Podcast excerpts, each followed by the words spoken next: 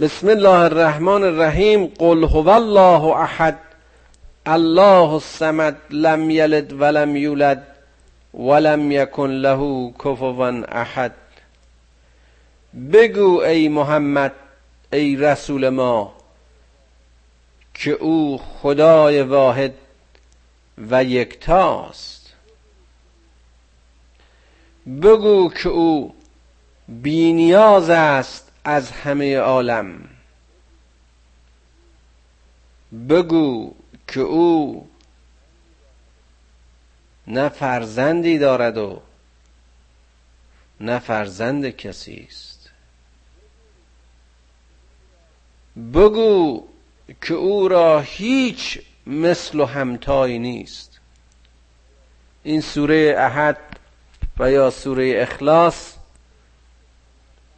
که اینقدر توصیه شده که اغلب و حداقل در این نمازهای پنجگانمون در روز حتما چند بار این سوره رو پشت سوره هم بخونیم. عظمت و ابهتش در تأیید به وحدانیت خداوند است.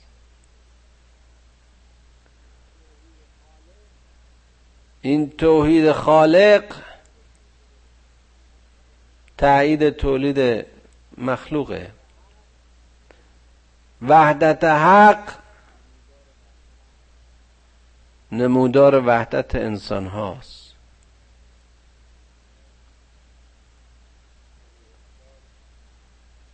سوره اخلاص اشاره به یکتایی خداست.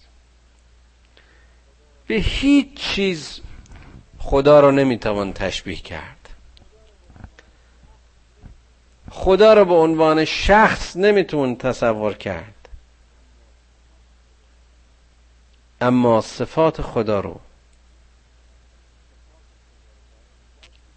صفات خدا رو در اون بچی که بشر می‌تونه با لطیفترین و عمیقترین احساس و اندیشی خودش بیان کنه در همین قرآن می‌بینیم به عظیم و سمیع و بسیر و کبیر و نظائر اون.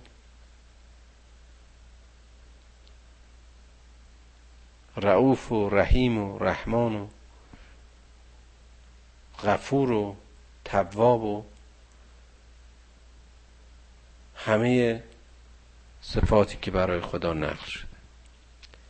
و همه خاص اوست. و بشر نیز در بعد خدای خود از اونجا که از روح خدا در خود دارد او نیز دارای همین صفات است. از نوع صفات خدا اما نه به میزان خداوند.